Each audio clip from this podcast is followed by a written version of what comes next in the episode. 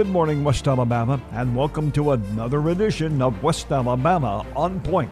This is Town Square Media Tuscaloosa's weekly public affairs program where we bring you the people and personalities, events, and issues that impact Tuscaloosa, Northport, West Alabama, the state, the nation, and the world. I'm your host, Don Hartley. 2020 is an election year. The party primaries for president will take place on March 3rd. The runoffs are set for March 31st. And of course, the general election takes place on Tuesday, November the 3rd. Voting is fundamental to a healthy representative republic, and your civic participation is critical to success as a state. If voting wasn't such an important process, segregationists would not have expended so much time, effort, and resources to keep minorities from voting even after the Voting Rights Act of 1963. There are more than 3.5 million registered active and inactive voters in the state of Alabama. In Tuscaloosa County, there are 143,309. Voting is a fundamental right, and people have died in Alabama and Mississippi and other states during the 1950s and 60s in an attempt to obtain that right. But typically, only about 50% of those eligible to go to the ballot box do so. Some political scientists claims the two political parties are okay with smaller voter turnouts because they make campaigning easier and only have to convince a smaller number of people to vote for themselves or their party. Some claim the parties actually work to suppress voter turnout. Others claim people don't feel empowered to vote and think their ballot really doesn't matter. How citizens view the political process is critical to whether they choose to participate or not. For instance, young people are typically plagued by political apathy and thus don't go to the polls in significant numbers. Education is another factor considered to have a major impact on voter turnout rates. The higher their education level, the more people understand the dynamics of voting and the importance of making their voice heard. Wealthier people tend to vote in higher numbers, while the poor often have difficulty just getting to the polls, much less registering. The sad fact is, voter turnout in the U.S. is much lower than most other established democracies around the world. Voter turnout in the United States fluctuates in national elections, state elections, and local elections. In recent elections, about 60% of the voting eligible population voted during the presidential election. About 40% votes during midterm elections. Turnout is lower for odd year primary and local elections. 2018 turnout was the highest midterm turnout on record at 49.6%. That saw the Democrats take over Congress. On average, Alabama historically ranks 38th among the 50 states and the District of Columbia in voter turnout at 47.5%. The South in general has some of the nation's lowest voter turnout rates, anywhere from 40 to 55%. In the Northeast, those turnout numbers swell above 60%. In the Pacific Northwest, they are near 60%. In the Midwest, they see near 60%. And in the West, a high of about 58%. So, in the aggregate, voters tend to be older, wealthier, more educated, and whiter than non voters. Today, our guest is Alabama Secretary of State John Merrill. He's a Tuscaloosan. He's Alabama's 53rd Secretary of State and has served in that position since 2015. Voting in Alabama is the primary point of the Sunday, January 19, 2020 edition of West Alabama On Point. Did you know that every two seconds someone in the United States needs blood? That means more than 41,000 blood donations are needed every day to make sure that hospitals and emergency treatment facilities have enough for patients with cancer or other diseases, for organ transplant recipients, and to help save the lives of accident victims. If you are eligible, it's important to donate blood regularly to help ensure that there is enough blood readily available for patients whenever and wherever it is needed. Since the winter months traditionally yield lower numbers of blood donations, January has been designated as National Blood Donor Month to encourage donors to give or pledge to give blood. A blood donation is truly a gift of life that can help others in your community who are sick or injured, so make your plans to give today. For more information and to find a location where you can donate blood, visit our website at alabamapublichealth.gov.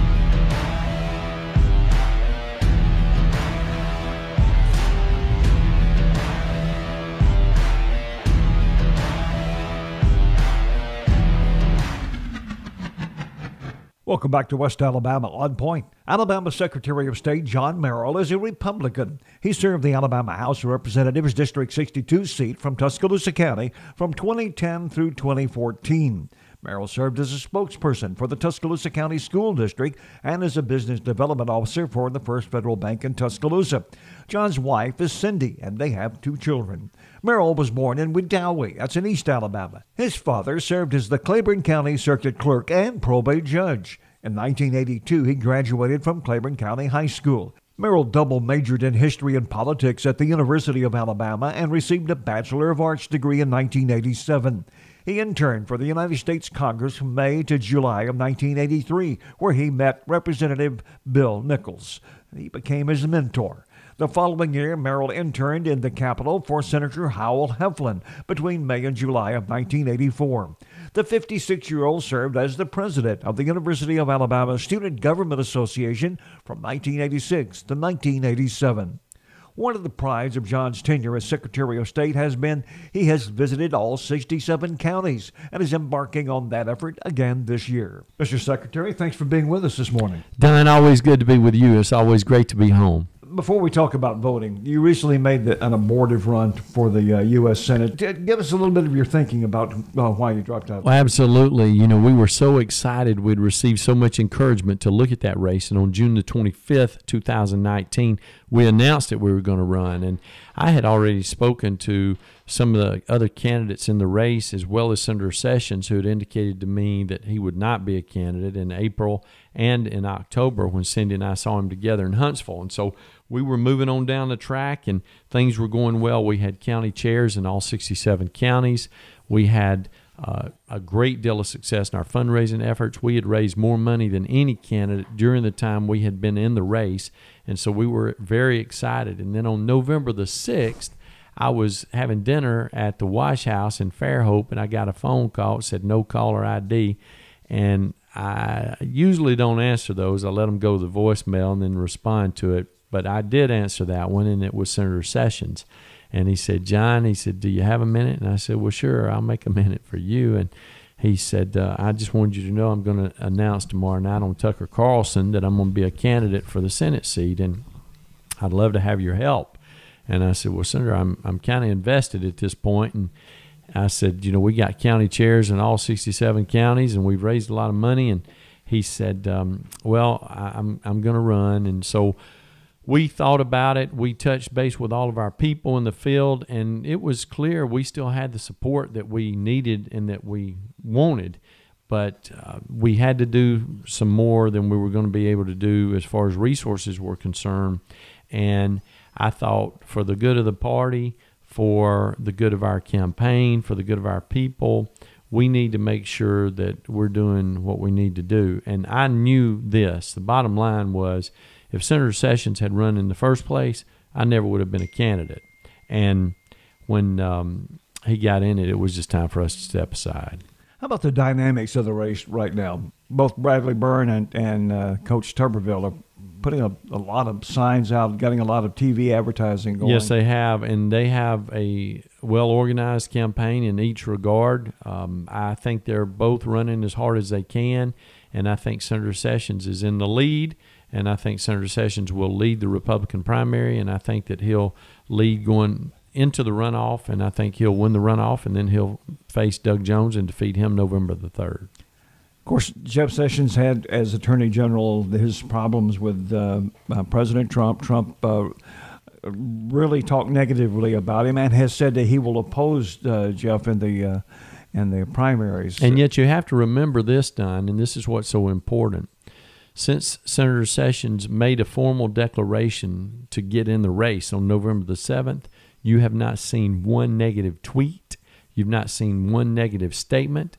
You've seen not one negative interaction from the president related to Senator Sessions and his campaign. And that tells you something. And it tells me that the president is going to be there for Senator Sessions when he needs him to be as he moves through this process. And I think that's the bottom line. And I think the president realizes he needs Sessions. Yes, he does. One of the prizes that you have is that you have regularly visited all 67 counties. Yes, sir, we have. We're very, very proud of that fact. We've done that for seven years in a row. I've done it for eight times overall. This begins our eighth year and the ninth time that I will have been to all 67 counties. Last year, we made 609 unique visits to the 67 counties, and very, very proud of that. What do you learn from these visits? Well, look, it enables me to stay in touch with our people where they live to listen to the things that are important to them, to make sure that we are communicating to them uh, the things that we're doing, to listen to them about the problems and concerns that they have, and to see what we need to be given attention to in Montgomery. Of course, we're still weeks away from the party primaries coming up on March 3rd. And now that the holidays are over, the bowl games are over, uh, the public beginning to uh, pivot back toward thinking about uh, the Alabama uh, primaries.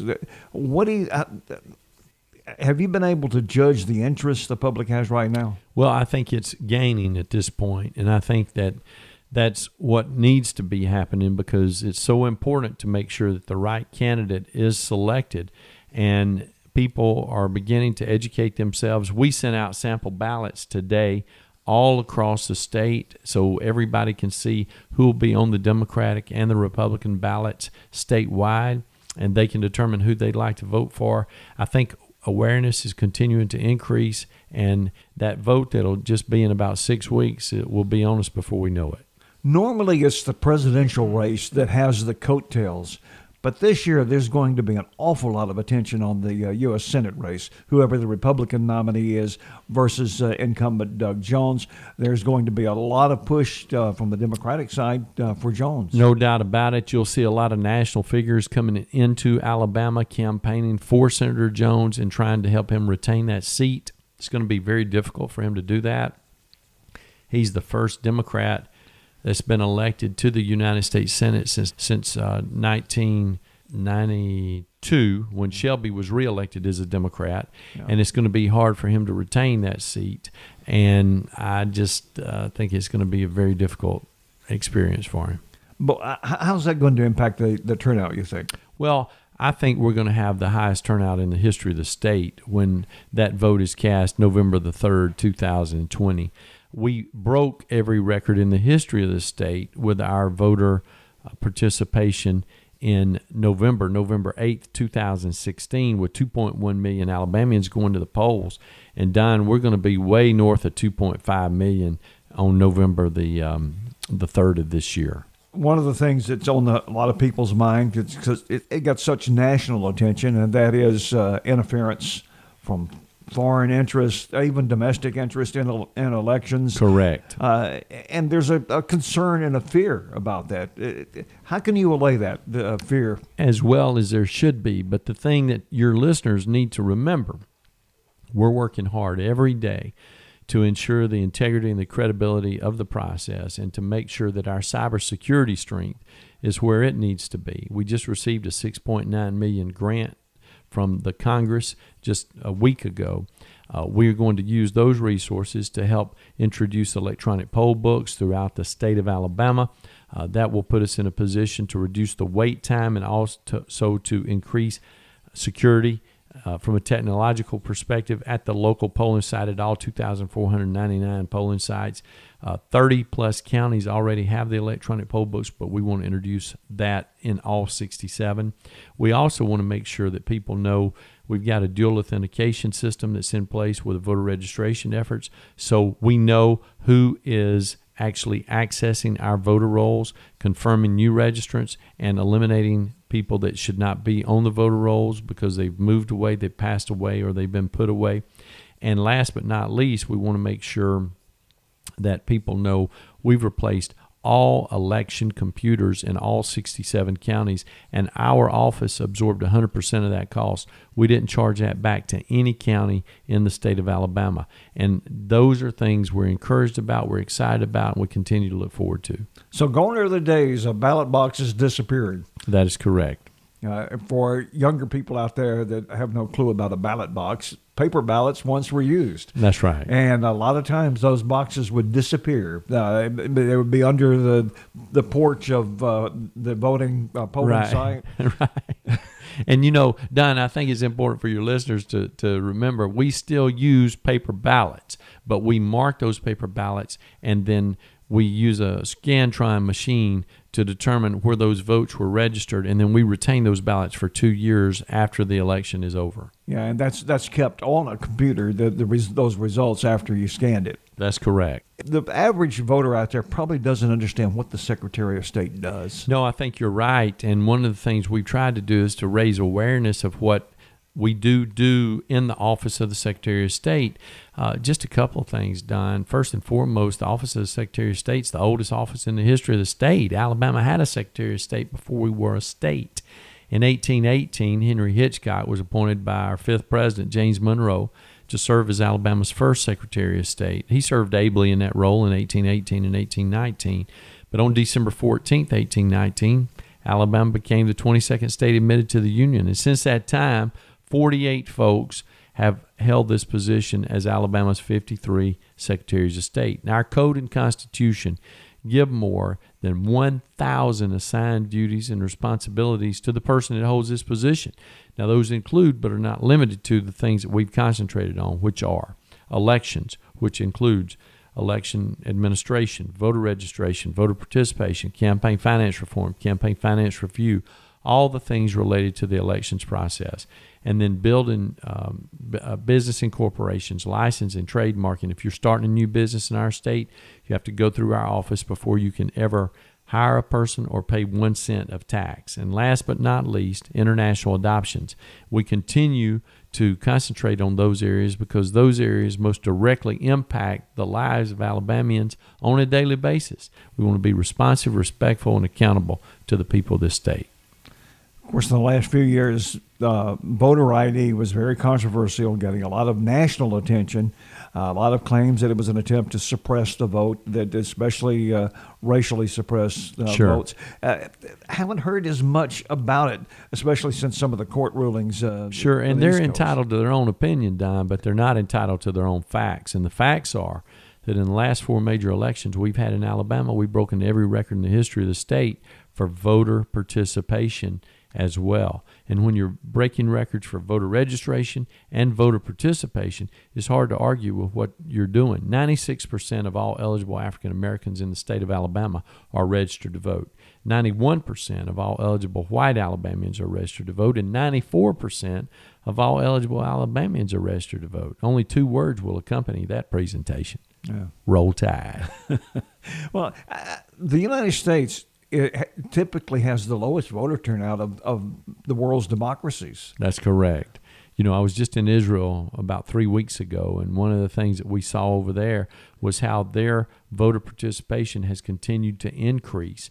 Uh, they actually had a second election in September, which you're aware of. Right. Their next election to try to form the parliament in the Knesset will be on March the 2nd and they anticipate that the voter participation will be even higher again as they try to reach that magical number 61 in the formation of the government. What'd you learn about the, the voting process in Israel? Oh, it was it was really an educational experience. One of the things that was very interesting was that they do not vote for Benjamin Netanyahu, who most of our people know is the prime minister of Israel. Right. They vote for a party. They vote for the Likud party, which he's a member of.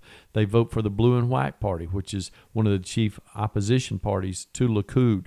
And when that happens, the Likud party has a list of their delegates and who they are and who will serve depending on how many seats they get. Same thing with Blue and White. Same thing with um, Conservative Christian Party. Whatever it happens to be, those people get the seats based on how many people voted for their party. So you don't have direct election of members like we do in the states. And that's something that not everybody understands or fully appreciates. And that forces the leader that's elected, like Netanyahu, to have to build coalitions. Absolutely. Which has been a difficulty for him. No doubt. That's been a major problem this last cycle. What from what you observed there and other places that you've been, what ideas that, that have you brought back that might work here? Well, look, we've learned a lot of things about how to protect our system, about how to make it uh, more available and more valuable from the technological perspective. Uh, the things that have been introduced to us that have enabled us to be stronger at the polling site. All 2,499 polling sites in the state of Alabama have been invaluable to me. Things I observed in Russia, things I've observed um, in Israel most recently are are so important. We want to take the best that other nations are doing and bring them to the United States and specifically to Alabama. How can we make the voting process better here? Well, we have to continue to find ways to introduce new technology that does not compromise the ability for an individual to make sure when they vote that their ballot is cast for the candidate of their choice and that that vote is counted for the candidate of their choice because that's the one fear that each and every person has. And when we can allay those fears i think we're well on our way to doing what we need to do it's always been a concern for people to have functional needs to be able to, to have access to the, to the ballot box. And there have been issues in the past. There have, and we've eliminated most of those. As a matter of fact, we've received awards and recognition for our work with those people in those communities that you're talking about. And we've received support from people all across the nation in doing those things. And one of the areas that we have really made marked progress is with our blind and sight impaired voters. We work with Alabama School for the Deaf and the Blind to make sure that we've raised awareness and to make sure that we've increased technological efforts to let their experience be more personable and more independent than it's ever been before. This is not directly about voting, but it leads to civic participation, and that is it seems that over the last couple of decades, we have backed off on teaching civics to students. And it has impacted their knowledge of the society they're in, their knowledge of government, of their duty as a citizen to go to the polls and vote. I think you're right. And one of the things that we need to do is to have a higher level of concentration in the area of civics with fourth grade Alabama history, first and foremost. And then when we were in school, we had ninth grade Alabama history once again. But having 11th grade civics that's so important to learn about what's happening in the country so that people have a clearer understanding about how it directly impacts their lives on a daily basis. You can't put a value on that as Secretary of State, as being in charge of the election process, how about the uh, the voting districts and the fact that we may lose a um, representative in Congress. We may very well. And one of the things that's incumbent on all of us is to participate at the highest level that we can individually in the census in 2020 so that every Alabamian will be counted and that our numbers will be reflective of what our total population is, so we will not lose a seat. Our state has continued to grow over the last 70 years, but we have not grown as fast as some other states at a higher level. We don't need to be like Mississippi. When I was working in Washington for my congressman, Mississippi had six members of Congress, and then they went to five members, and now they're at four members of Congress. Alabama has been at seven since 1970. But in 1960, we had nine members of Congress and two U.S. senators. So it's important for us to remember we need to do everything within our power, and that's about completing the census in order to make sure we maintain our current strength. What keeps you awake at night about uh, about the election process and about well, voting? not necessarily about the elections process, but about being as an effective elected official as I can possibly be, and making sure that I'm doing everything that I can do each and every day to make sure we're where we need to be in all aspects of the operation of our office. We're excited about the improvements we've been able to make, about the changes that we have made, about the successes we've experienced, but you can never do enough and you can never stop working. You've uh, you've been in the national media a lot. Yes, sir. CNN, Fox, uh, uh, mainly on negative things, questions uh, sure. being asked about the voter ID and, and all that. Uh, do you, uh, how do you think the people around the country see Alabama as far as the electoral process? Well, look, one of the things that's clear now is Alabama is viewed as a national leader in the area of elections, and one of the reasons I say that is because three times in 2019, I was invited to Washington to testify before Congress about the great work that we're doing in the state of Alabama. They don't invite you up there just to look at you. When you go, you have a presentation to make, and we've been very excited about the presentation we've been able to make and the message we've been able to communicate to the members of Congress as we have spoken on behalf of legislation and against legislation that's been proposed in D.C.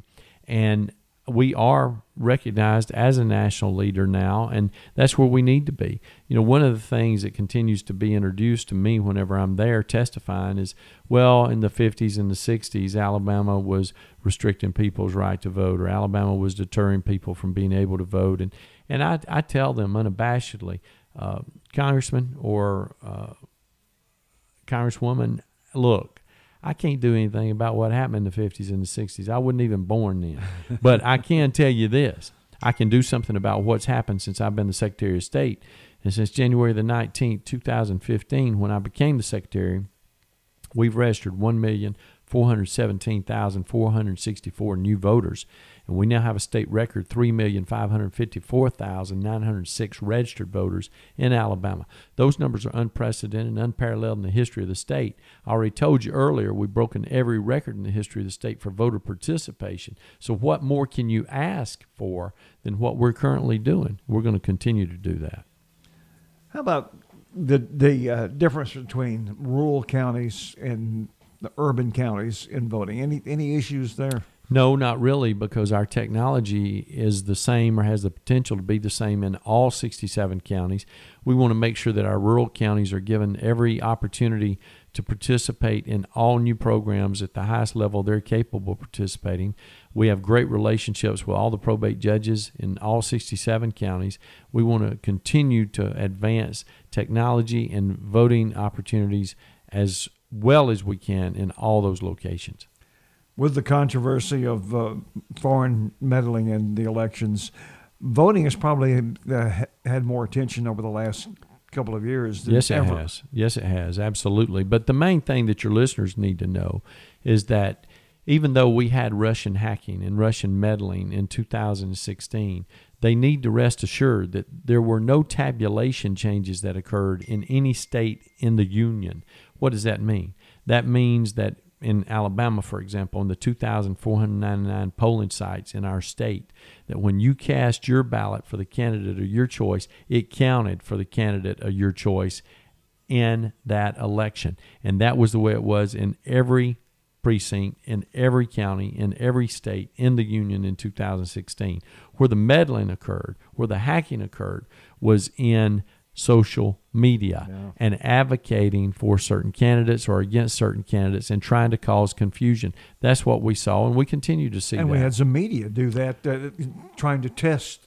Absolutely, but I will say this: Facebook, Twitter, LinkedIn, other groups like that have been very receptive of the suggestions that we've made. We've been able to make a number of improvements and advancements since I became the secretary.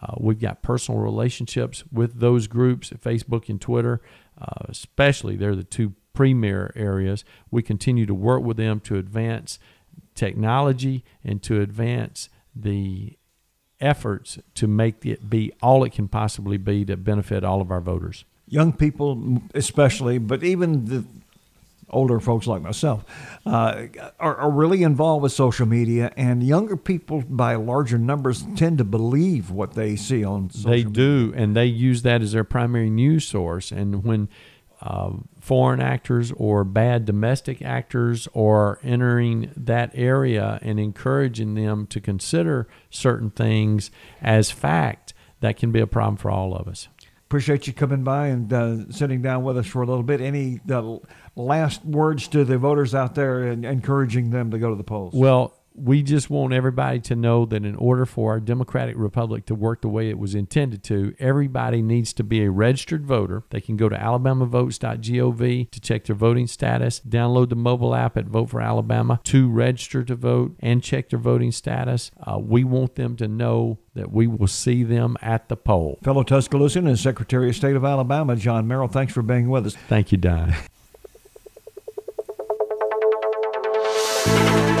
That's West Alabama on point for Sunday, January 19, 2020.